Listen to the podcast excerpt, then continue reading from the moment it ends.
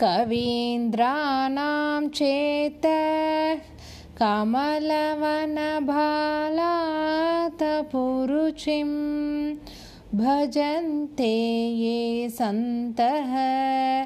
कतिचिदरुणामेव भवतीं।